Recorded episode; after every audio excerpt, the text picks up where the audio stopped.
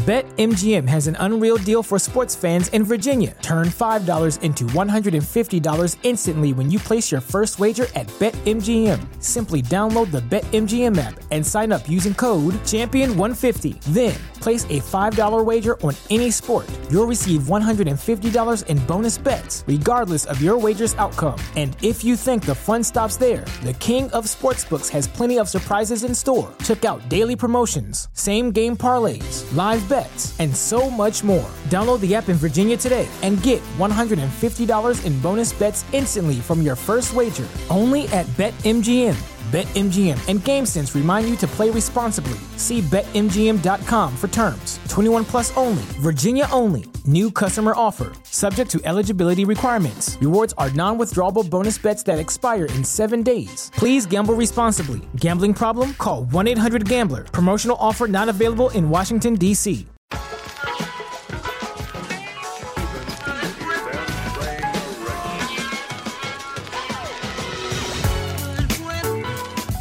on episode 65 of the Green Street Hammers podcast. Myself, Adam, Henry, Aaron, and Justin sit down to answer burning questions about West Ham ahead of the restart.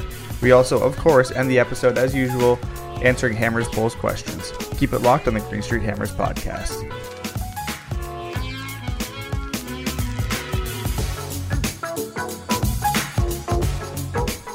Welcome to the Green Street Hammers podcast, everybody. This is episode 65 uh, with myself, Adam, all the way over in Toronto here. Uh, and with me is Henry. Henry, how are you doing, sir? I'm good. Just sort of getting by. I think I'm well. I'm currently in Brighton, so they're sort of talking about reintroducing lockdown locally here because everyone's going to the beach and drinking far too much alcohol and having far too many barbecues, despite there being a global pandemic. But still surviving. Okay, well, that's good for you, I guess, specifically that you're doing all right, but hopefully you don't get locked down any uh, any more than you already are. Uh, Justin, how are you doing out in Chicago there?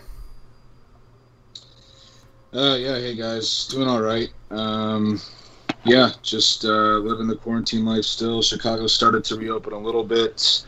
Um, entering a, a, I think they called it phase three, um, but still not not the same. And uh, yeah, people are doing all right. Uh, obviously, there's a lot of uh, unrest in the city going on right now. Um, so hopefully, everyone's staying safe out there and and uh, not getting into to too much danger.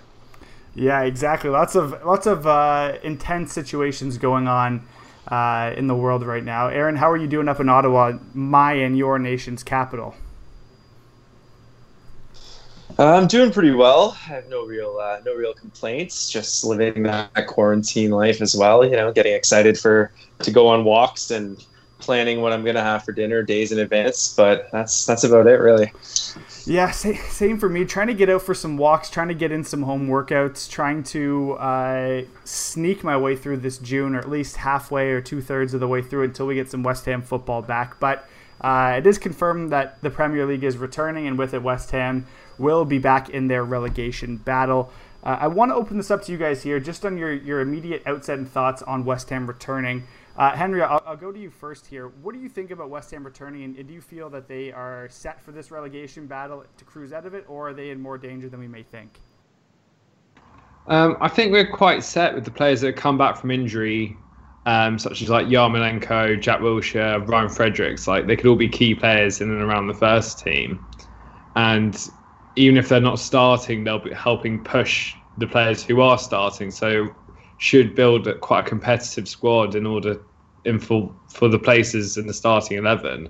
So I think David Moyes could have a very good headache coming his way because I think for the first time in a long time we'll actually have a relatively fully fit squad, bar maybe a couple people with a couple little niggles here and there. But so I think out of all of the bottom six, we could be set quite well. I mean, Watford, they could be missing Troy Deeney, who doesn't want to go back. Um, Villa, Tyrone Mings is still questionable about whether he wants to go back, and they're big players for those two clubs. So, in terms of the squad, I think we could look by far the strongest in the bottom six who are in that relegation fight. So, I think we should we should be able to sort of push away and make our way into safety. Aaron, are you as confident as Henry is about West Ham kind of pushing up and, and superseding the relegation battle?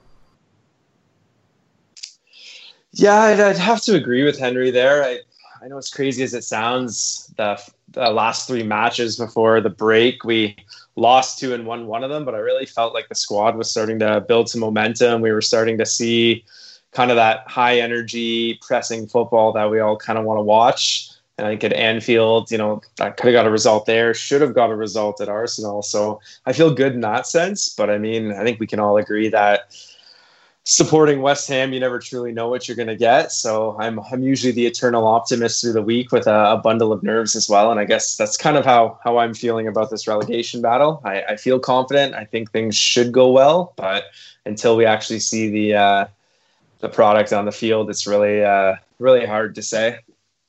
And Justin, you were the strongest uh, the strongest opinion against West Ham in the Premier League returning. What are your thoughts on West Ham's status going into that and uh, have you changed at all in your in your belief that that football's returning a little bit too soon in England?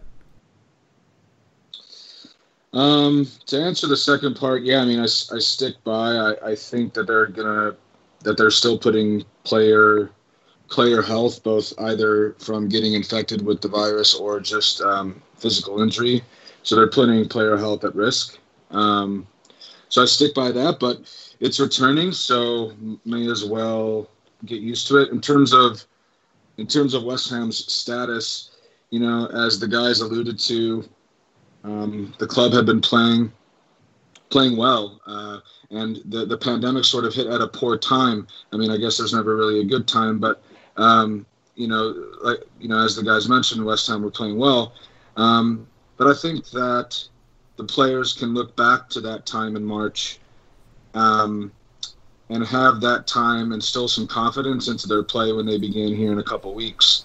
But the, the thing to remember is that everyone, all the clubs, are on an even playing level. Of course, there's different talent levels, but everyone has gone through this uh, weird time. Everyone is sort of starting from scratch. Um, and while West Ham are not as talented as the top six teams, I think the nature of, of the season resuming – will allow will allow West Ham's talent to shine through, as Henry mentioned. So I agree with the guys. I think West Ham. I have confidence that West Ham will will survive um, fairly comfortably. You know, I don't think it's going to go down to the last match, but I do think that we'll survive, and, and I'm confident in the club. Yeah, I hate to be uh, another joiner on here with with the positivity and, and agreement here, but I agree with the sentiment that I think the skill is there for West Ham to, to sort of get themselves out of the issue. Um, the problem I have is, is, whether we see that form that they had prior to uh, the season ending pick up again, and whether or not the team can stay healthy, everyone stays happy and cohesive, and Moyes finds a system that works best. Uh, he had he had really flip flopped on formations, but found some success with a 4-4-2. Realistically, there's going to be some changes that have to come to that. Primarily, Antonio is probably best suited to come off the bench in the final 30 minutes of the game to just run the defense ragged. But you need to find a spot for Felipe Anderson, Pablo Fornals, Soucek. People would arguably say Noble, especially in a relegation scrap. Jarrod Bowen, Michail Antonio. There's a lot of attacking players here uh, that that really do um, need to have a spot, and, and a 4-4-2 doesn't necessarily fit with that. So we'll see what he does with that. I, I am I'm positive in the sense that I think Moyes and Nevin, Nevins, I believe, and Nolan can all come together on a formation and a system that works, but we'll see. Uh, I guess we'll see. And, and I'm the same way. I'm very excited for football to return, but then then again, I start thinking about like, oh, West Ham has this match and this match, and then I get nervous, and I kind of feel what you were saying, Aaron, a little bit of the the sweaty palms because I'm like, oh man, I just I can't trust my my feelings here of excitement to overweigh the reality of West Ham playing football, but hopefully the the skill takes over there, and there's also a little bit more relaxed attitude on the pitch.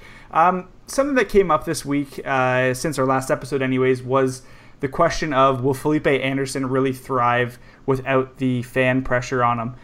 I kind of brush this under the rug because a lot of times when when supporters are talking about the atmosphere being next level. I mean, I, have been to one one match, and the atmosphere was something I've never experienced at any sporting event in my life, and I've been to plenty. Um, that being said, do I think that Felipe Anderson lives and dies with it in his career as a specific example? I don't know. I would be one to say if you don't play him as a second left back, he's gonna you know be more offensively uh, inclined to, to score and create goals. That's my opinion. That's what Pellegrini was really doing. Um, but I digress. I want to get your guys' opinion on this here. We'll start with you, Aaron. Do you think the crowd's going to have a, an impact on the actual players, uh, or do you think it's going to be more of the same for West Ham? Yeah, I think for for certain players, it'll definitely have a, a, big impact. Felipe Anderson seems to be a guy who, I mean, even when he was at Lazio, I remember reading when we were linked with him that he was a guy really kind of blew hot and cold. He was cons- very, very inconsistent. Um, and I think the atmosphere for a guy like him at the London Stadium, you know, when he fails to take somebody on, he can hear the jeers from the crowd, or when he loses the ball, he can hear that. That, that really kind of plays on his uh, his mentality. So I think for a guy like him, maybe being just kind of almost on like a training pitch, it'll be a good thing. But then for guys like you know the Mark Nobles or the Declan Rice, I think on that in that instance, they they really thrive off the crowd and and they enjoy that and relish that kind of experience. So it's gonna. I think Henry kind of touched on last week. It's gonna be different for every different type of player. Uh, I think for the goalkeepers, for Fabianski, obviously in the defense, it'll be really massive because they'll be able to communicate so well. But yeah, it's uh, I, I think it's really to affect different players differently. Justin, do you have any different opinions there? Do you think it's going to be uh, a sort of a unified approach to to affecting the team, or will it be individual or not at all? Yeah, I think Aaron makes a good point. Um, I think it'll affect players uh, a bit differently, um, especially at first. You know, especially when the teams are warming up and those first few matches that they play. However, I mean, speaking from my own athletic experience, I just think that once, especially after a few matches are played in this manner without fans, I think really the, the players are, are going to be so focused on the actual match once they really start getting into it after that first handful of minutes, five, ten minutes, that I, I really don't I, I really don't think that, especially the, the starting eleven, it's going to affect them that much. Um, you know, maybe maybe the substitutes will have to mentally get themselves going a little bit more because they won't have the fans to, to to to feed off the energy off of. But um, I, I, really think a vast majority of the athletes are going to be unaffected again, especially after um, after a few matches are played in this manner. And Henry, do you have anything else to sort of chip into to the conversation here? Are you uh, are you for or against atmosphere affecting the game? Um, I sort of, I think Aaron said sort of touched on it last week. Um, I think it will affect players differently, and I think English players or like players who played in England for a long time they could be sort of maybe negatively affected because it's so ingrained with the culture of football in England. But like I think players like Felipe Anderson been to I've been to the Stadio Olimpico in Rome, and the stadium was only two thirds full for a Rome derby, and like it's a, it's not as full or like as intense in some countries, obviously, and in some other countries it is very intense, like Germany. So it all sort of differ between player to player. So I think it's it's a positive and a negative depending on the player. I think like we, we've all sort of agreed on this. Yeah, the only thing I would I would add to that, Henry, and I think you you know you guys have all made pretty pretty persuasive arguments. Even though I, I would probably be more with Justin here, uh, in the sense that I think there will be an effect, but it'll be minimal if anything. Um, I mean, the biggest effect we've seen it have on Bundesliga games, which, as Henry you rightfully brought up, are very intense with fan interaction and, and fan atmosphere, uh, is their celebrations and post game uh, jokes that they make, cheering to the crowd and whatnot, and thanking everyone for being there. Uh, which doesn't seem to get old for me, anyways. I really I laugh at that every single time. But uh, as far as West Ham players go, I'd be interested because a lot of the players, I mean, who knows if it's a script that they're being force fed, but when they sign, they say, oh, you know, that's a historic club, huge fan base. Uh, the stadium's massive. When I went there the first time, I was in awe. So you never know if, if, these players are looking for that limelight. And you know, we've heard of specifically Grady Diangana being one of the players that really needs his not his ego boosted, but he really needs that positive reinforcement to, to continue moving forward, especially at such a young age. West Ham have a pretty young core uh, of stars that are uh, lining the attacking side of play. I wonder if they're going to be a little bit disappointed when they score and it's not to, you know, 59,000 fans in the stands. Instead, it's to, you know, 10 guys on the pitch. So you never know what, what could actually mentally be, be going on there for the players individually. Uh, now, before we jump into any Hammers Polls questions, which is what we're primarily going to be doing in this episode, hammering out, no pun intended, uh, some Hammers Polls questions. There's a question that I uh, want to ask in connection to that with all three of you guys here. Uh, uh, just as we're recording this, a YouTube video went live for Hammers Polls. Uh, check them out on YouTube at Hammers Polls. Uh, the question is: Is there still a place in the team for Arthur Masuaku? And you can answer that one as well. But my uh, my main question to you guys is: Who would be missed more in the starting eleven, Aaron Cresswell or Angelo Ogbonna? And I want to spell it out just to be as clear as possible because I think we can all agree Angelo Ogbonna has been far better player this season for West Ham. However, the drop off from Ogbonna to Balbuena is probably a lot less than Aaron Cresswell to Masuaku, primarily because Masuaku is not a defender. Um, I know he's played there for the majority of his career. He can't do it. So I wonder. I think losing Ogbonna up front. This is my opinion. I'll, I'll step in first. In my opinion, is losing Ogbonna up front would be much more of a skill drop off. But if you look at it positionally, I would rather lose Ogbonna and get Balbuena in than lose Cresswell and get Masuaku in. But I want to see your guys' opinions here. Justin, I'll open it up to you first. What do you think? Who, who would you rather lose if you had to? And by the way, these players were picked because both of them were uh, away from training originally, but both are now back in training, although Ogbonna is still not fully healed. So I, I want your opinion on this. Yeah, I would I would agree with you. Um, I mean, Ogbonna for me, trying to think. I, I, think Ogbonna for me is the is the hammer of the year. Um, if the season were to end today, um, so it, it's hard to say I would rather lose Ogbonna, um, you know, for that reason. But I mean, like you said, I just have zero confidence when Arthur Masuaku is, is playing left back. Uh, he's just he's just not a he's not a left back, or he's not a very good one at the very least. Um, so so yeah, I mean, s- simply put, I'd agree with you, but um, both players would be would be massive losses. Agreed. And because they've been sort of stalwarts there and also are part of the, albeit aging, but the West Ham core that's been here for the ups and the downs, the move through stadiums and, and all of that. So I, I, agree.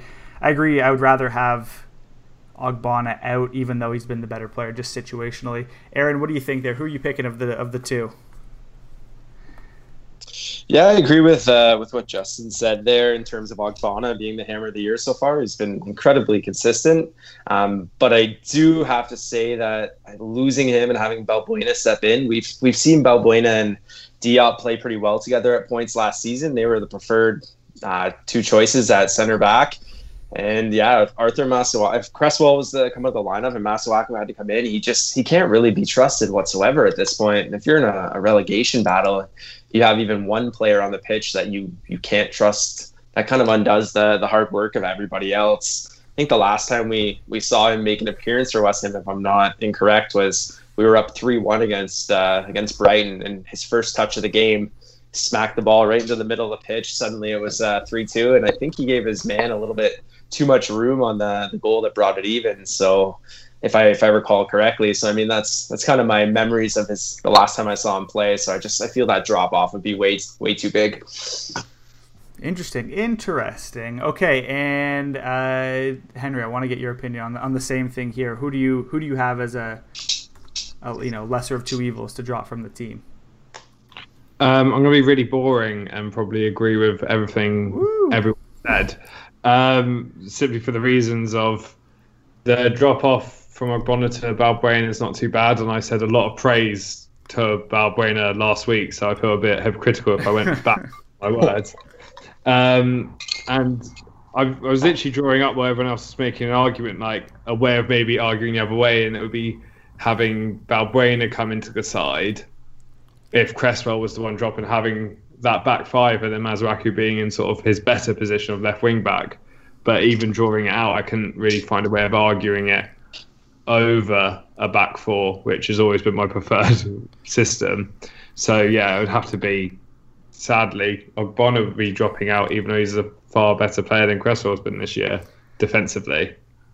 Yeah, I think the only palatable solution possibly, and we've we've struggled doing this, is dropping Cresswell for injury, bringing in Balbuena for him, going a back three, and then just having on the left side Felipe Anderson up top, Sebastian Haller, uh, Michail Antonio on the right side, Bowen. You just throw everything up top and hope you win a game 6 5 or something like that, which may not be the end of the world, to be honest with you guys. Um, what we are going to do, we're going to take a quick little stop break here, and when we come back, we're going to talk about some Hammers Polls questions. We are back and we're ready to chat with some Hammers Polls questions here. As mentioned, the first one was uh, the first one was picked out uh, for Hammers Polls regarding their video today. Um, also, if you haven't already voted, footballcontentawards.com is doing a uh, doing their yearly votes on the best profiles online for football coverage from the fans as well as professional companies. And Hammers Polls has been nominated, so go check them out. Best in Social is their nomination there, so go give them a vote if you haven't already. Uh, okay, so we'll skip Masuaku. Um, we're all pretty much joint on him probably not being in this team moving forward. Uh, this one comes comes. Uh, from a, a, poll today. 405 votes already on it, which is doing extremely well. And I want to add another fold to it after we all vote on it. So the question is should Moyes give Albian Ajeti a, a chance in the first team? This is either as a sub or starting in a, in a partnership. Answers are simple yes and no. Henry will go to you first here. Do you think Ajeti should be given a chance? Um, I've seen him play a couple times when Pellegrini was in charge, and may, maybe once under Moyes, and only at the five minutes at the end of the game when we're chasing because we're losing because we've been rubbish all game because Haller's been up top by himself and crying out for a second striker which is sat on the bench. Um, I do think he should be given a chance. I mean, we spent eight million quid on the guy who's I think 22 or so. Like he's got plenty to prove. He was playing Champions League football regularly for Basel and doing well and scoring in it. Like he's got plenty of pedigree. He starts, he well, plays internationally for Switzerland.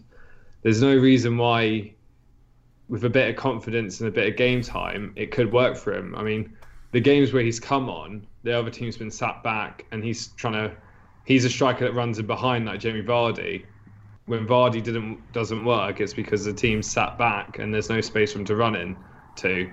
So I do think he should be given a go um, to sort of make his mark before we decide to either sell him or loan him to Brentford or wherever it is.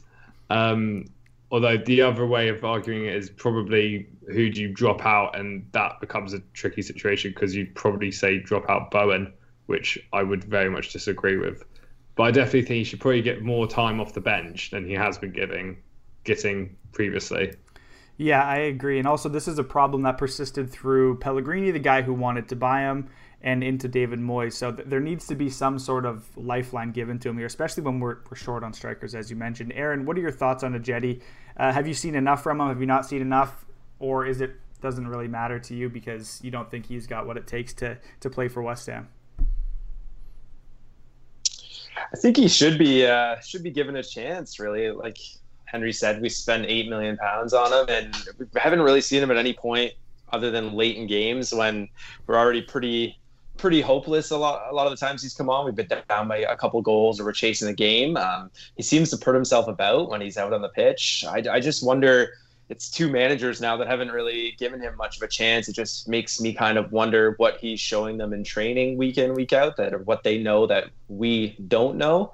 But when he's when he's on the pitch, he seems to put an effort in and put in a shift, and that's that's all we can really ask for. And we're quite quite barren at striker right now, unless you throw like late in the match, throw Yarmolenko up there, Antonio. So I mean, you may as well play the play the player who's a, a natural striker at that position and give him an opportunity. And Justin, anything else to add to this? Uh, I, would be curious to see if you're contrarian to, to the general consensus here.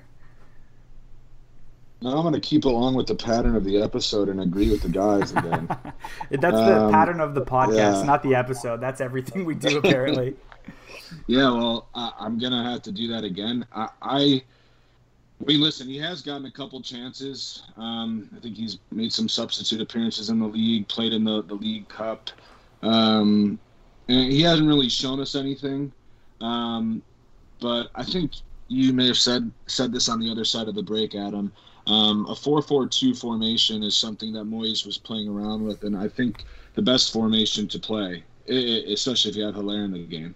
So I, personally would like to see Haller and Antonio up top, um, but we all know Antonio's injury history, and then on top of that, we have a very condensed fixture list coming up. So um, you know, I'd love to maybe throw in a, a, jetty in there, uh, maybe even starting a game or two here, here or there, giving him a shot. Um, obviously, putting him on a very thin leash, but I, I still think that he's not. We're not currently in the position to just say, you know what, we're not going to play him. He's not good enough. Um, as Aaron said, very barren in the striker department. Um, so yeah, I, I think he will get a shot, and he's just going to have to make the most of it.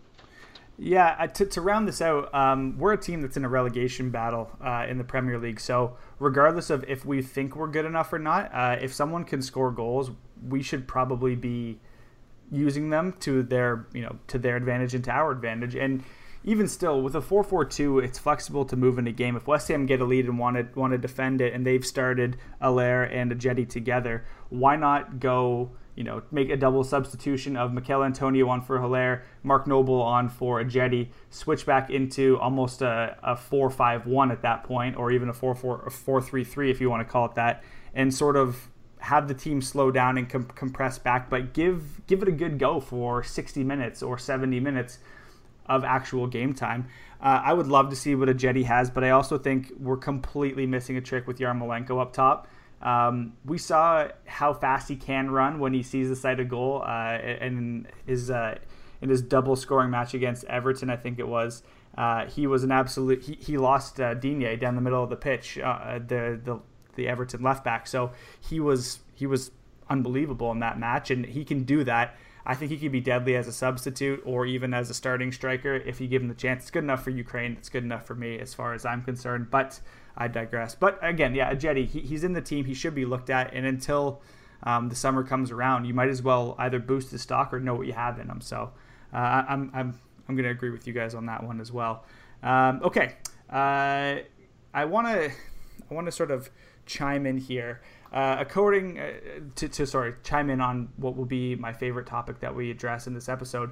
Uh, according to Football.London, uh, Sam Inkersole is the, the head writer over there for West Ham. Uh, June 1st, the story came about. According to F- Football.London, Jordan Hugill is a prime candidate to wear the number nine shirt next season. What are your thoughts on this? Should be given a chance, championship is his level, or need to buy somebody else? Uh, Aaron Hugill, are you uh, a fan of the uh, the bubbles? Yeah, I think it's uh, it's pretty funny that in the limited minutes that he's played for the club at this point, he's pretty much become a cult figure. You know what I mean? We've we've all uh, we've all laughed at the Bubbles video. I, I keep track of what he's up to. He's uh, he's a pretty lovable character. I, I can barely remember him even playing from a couple years ago, but I, he wasn't the, the, the fleetest, the fastest player on the pitch. He kind of put himself about, but he, he looked like he was. Uh, he was out of his out of his league to a certain extent. So I don't really know where that story came from, and I was a little surprised to read it myself. And uh, oh yeah, one thing I wanted to touch on, I was just looking at Ajeti's stats on the season in the Premier League, and he's played a total of 126 minutes in the entire uh, season in the Premier League. So I don't really know how we can even remotely know what a guy can do in that amount of time at the striker position. So just something to think about. Wow, yeah, a lot to, to serve up on us there. Yeah, I mean, minute minutes minutes sharing has not been good here. Um, Justin, do you think we're going to see Hugill in a West Ham shirt with number nine on the back? Yeah, I don't know. I, I, I was, I mean, I personally don't. Hmm, it's a good question. I, I think there's a good possibility, given that Moyes is the manager again, and he's the one that brought him in. Um, and then on top of that, you don't really know what the club's financial situation is going to be looking like after this, um, you know, this COVID nineteen pandemic. So I'm not really quite sure if we'll be in the market for a striker, um, at least a striker that has the caliber that where you would say, okay, you definitely should put that striker in ahead of Hugill. Um, he's done all right in the championship. I'm looking at some stats. He had 11, 11 goals um, in, it looks like 26 starts and 35 appearances, if I'm not mistaken. Um, decent stats, but I mean, I think he is a championship striker.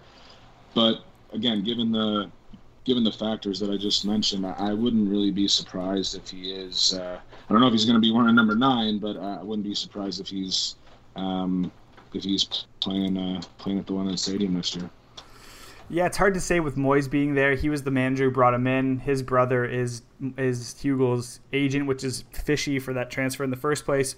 But with 11 goals, I mean that puts him well ahead of Haller at seven, Snodgrass at five, and Noble at four this season for goal scoring. So, uh, hey, bring on the bubbles and the goals that come with it. Henry, any uh, any thoughts on uh, Hugill coming in and maybe the subtext of the number nine, uh, the number nine jersey on his back? Um, I think Hugill could very much be a big part of our team next season. Whether he's wearing the number nine or not, I highly doubt it because I probably think Haller should be given the number nine as he's sort of the big target man, and that's sort of what the number nine shirt is for. I'd imagine if he was to be given a new shirt number, it'd probably be Lanzini's number 10, as he might be that second striker off him. But no, he's had a great season at QPR. I think what his role could be, and it sort of links back to our talk about Ajeti, is Ajeti's got a chance to play himself into the squad for next season on the bench, whereas Hugo arguably could already have that role if Ajeti fails towards the end of the season. Yep. So Hugo really is coming back to a much better position for him at West Ham than when he left. Because um, I definitely think he sort of built himself a lot more credit this season than people probably thought he was good for. And he, him and Ajeti are very similar players, so you're probably going to want to keep one of them. And Ajeti maybe arguably has a bit better resale value, maybe because he's younger and his pedigree from Basel, and the fact Brentford really wanted him before we signed him. So he could be. I reckon he will be at West Ham next season, and Ajeti could leave, and he'll be taking that sort of backup striker role for Haller. But he won't be wearing the number nine shirt. That's for definite. Now, the only reason I'm going to disagree with you guys is because do we all remember who got the number nine shirt at the beginning of this season? Chicharito. Do we all remember what happened with Chicharito? They made a big deal of him getting that that uh, fancy number nine, and what happened is he came in, scored the leveling goal against Brighton, and was immediately sold. So. Um, could that be on the cards for uh, for our good friend Jordan Hugill? It could be. I think we've also talked about how important loans are going to be for championship clubs next season, and I think uh, I think uh, Hugill could be possibly a target there, or even a swap player if you're if a club is resigned to losing somebody. Um, even if it is Eze or if it's you know we're talking about Brentford, then Ajeti may come up and, and, it could be Ollie Watkins. That's the player that's moving. So um, I mean they could probably have both of them. If we get Ollie Watkins back, I, I would be happy with that to say the least. Uh, we'll, we'll, move on here to our, our next question. Uh, now this one is talking mostly about. What ifs and possibilities, and which is kind of the world we're living in right now. But um, very plain, very simple. Comes from SA underscore WHU. Would you start a fit Jack Wilshere in the first game back for West Ham? All reports are saying that Wilshere's fit and looking good in training. What do you think about Wilshere coming back in? Justin, I want to come to you first on this one. Is uh, is Wilshere in your plans for West Ham's return? No. Plain no. and simple. Um, no, yeah, no. Um, definitely, definitely hope to not see him in that in that first eleven coming out um, against Wolves. Um, uh, you know, a fit Jack Wilshere. I mean, that's that's sort of an oxymoron. I'll believe it when I see it. So, uh, for me, it's a no. Uh, all right, Aaron. What about you? Anything uh, more to add to that? Not really. I I mean, he hasn't played a game in so so long. I goes back to kind of what I mentioned earlier about trust. And well, Jack Wilshere at different points in his career has been the best player on the pitch for extended periods of time. I just don't think you can trust him after such a long layoff and every every game and every it's going to be so important that I, I wouldn't be starting him at all. Henry, do you want to be the contrarian here? Um, definitely not. uh, I mean, he he's good for the subs bench maybe. I mean, if you look at the midfield options at the moment, defensive midfield, is he getting in front of Declan Rice? No. Is he going to take the place of the workhorse engine that runs up and down all game that is Thomas Soucek? Definitely not. Could he take the creative midfield role off of Pablo Fornals? I think after what Fornals has done and what he's been through and what he's proved to Moyes to get himself into the side – it would be incredibly harsh to drop for now. So I think Wilshere himself also needs to get some sort of match fitness before he's thrusted back into the starting 11 ahead of all these players that are far more capable and probably deserving of the spot than he is. So definitely not for me. Yeah, I'm going to make it a clean sweep. If he's in the starting 11, I have completely lost all faith and trust, which I think I have more than the average West Ham fan in David Moyes. Uh, could he be a bench option? Absolutely. I think he, like you, you had said, you know, is he going to replace anyone in the starting 11? No, but off the bench, if you're looking for somebody that's maybe a bit more creative than um, Noble, for sure. If it's if you're looking for a replacement for Carlos Sanchez on the bench, yeah, take him out, put in put in Jack Wilshere there. Um, I guess it comes down to opportunity because you don't want to be the team that wasted two years worth of money on him to only get rid of him when he's fit and then now he's able to impact the team. It's such a bad situation we put ourselves in with him in the first place, uh, but I don't want him starting, that's for sure. Uh, okay, guys, uh, there's been a couple links for West Ham in the in the past few days here, and uh, one of them has been uh, make, make, sure I get his name right, Timothy Castellani. Uh, he is the Atlanta uh, right back who is, I think, out of contract and wants to leave his club. Uh, do you guys know anything about him? Would you guys like to have him at the club? Do you think right back's cleared up? And, and do you think maybe this whole story about Jeremy Ngakia has been blown out of proportion? I want to get all your thoughts. You know, just let me know first if, if you've heard of this player before, and if not, what your thoughts are on uh, Ngakia since our last podcast, because some news has developed there. Henry, I'll, I'll go to you first on this one. Um, what do you think of this link? And, and uh, do you think West Ham need a new right back? Um, well, I think at the moment we do need a new right back because Zabaleta's leaving and Ngakia currently at the moment, to my knowledge, is still leaving in a month, and Fredericks has is prone to injuries. So I think we should be in the market for a right back as much as any other position, really, unless Ngakia does sign a new contract and Ryan Fredericks all all of a sudden heals permanently. Um, I know a little bit about him because I know I've watched him in the Champions League and he's um, Cast- Castang, I, I don't know, um, but he definitely looks like he's capable getting forward. I know he's chipped in with a goal, one goal in the Champions League and a couple in the league. Um, so he's young, he's 24 years old, so he could definitely be part of a future of West Ham and make the spot his own if we went for him. Um, and Atlanta have been such a good team this season. I mean, they've put seven goals past multiple teams on multiple occasions this season, and they play their their wing backs are quite important to their system as well. So if we were able to snare someone like that off of Atlanta, Atalanta, then I think that would be very positive for us. Definitely, I I'd quite like to see us make a move for him. All right, I was not expecting so much insight on the actual player themselves because I have no idea who they are. Henry, uh, thank you for that. Aaron, what do you think? Do you do you want Timothy C to join the club, or do you think West Ham are going to find a way out of this Ngakia situation? I don't have much to add in terms of the actual player. I really don't have, have little knowledge of him, actually no knowledge of him, to be honest. But I, I think at that point, I'd much rather them see uh, try to get the Ngakia deal over the line. I don't with what we've discussed with the club's finances, I don't know if I think the money could be best spent elsewhere in terms of you know like signing up a young a young right back and then trying to you know get another another striker in if we're not not believing in Ajeti he's going to get the job done or to you know bring in another center back or something like that I, would much rather see the club go in that direction than i would uh, be uh, than going for him all right fair fair there justin what about you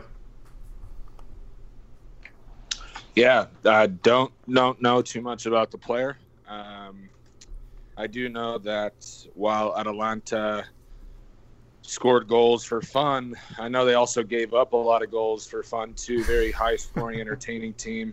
But again, I've never seen the guy the, the, the guy play, um, so I can't quite judge him. But just speaking to the overall right back position, it's a position that West Ham has struggled with. Um, for a long time, finding someone that can consistently perform in that role. Um, Fredericks has has performed all right, but again, injuries have cost him consistent performances. And then, of course, the Ngakia situation, we'll see what happens there. Um, I hope they can figure out something with Ngakia, but if they don't, there's one right back that I've been watching a couple times since the Bundesliga returned. His name is Kevin Mbabu. Um, he is a, a Swiss right back playing for Wolfsburg. I think he's played very, very well um, in the Bundesliga, which is a very tough league to play in. Um, I don't know too much about him in terms of like his contract situation and how much he's making and how long he has left on his contract. But it's someone that I instantly saw in a West Ham shirt.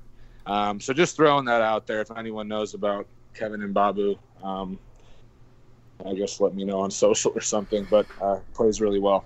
As far as I can add in, first of all, if you play FIFA, you probably know Mbabu pretty well. He's had a few upgrades this season. He's he's he's been uh, lights out all, all, season on that Ultimate Team anyway. So uh, Mbabu, 25 year old Swiss, as you said, Justin, and uh, he is under contract until 2023.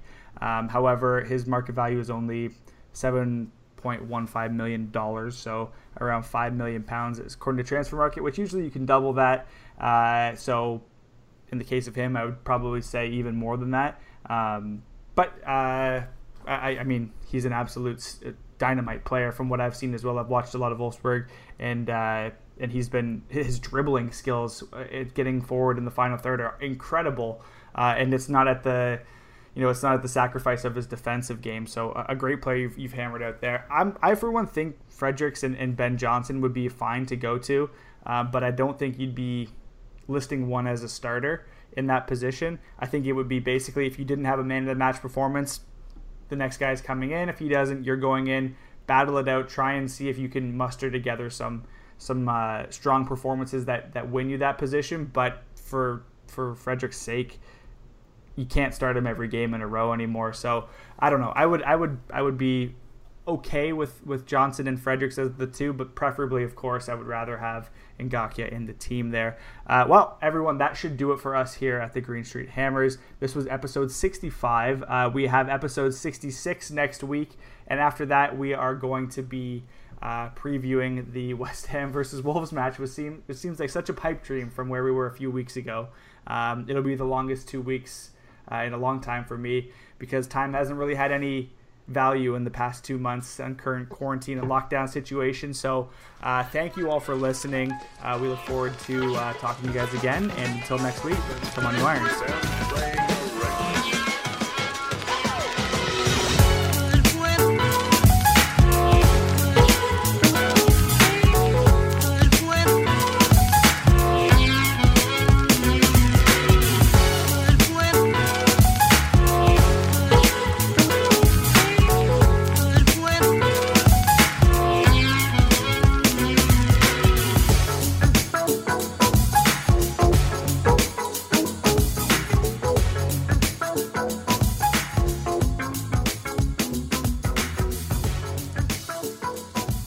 West Ham fans everywhere, this is the ultimate football app for you. For match highlights, interviews, and the best West Ham videos and podcasts.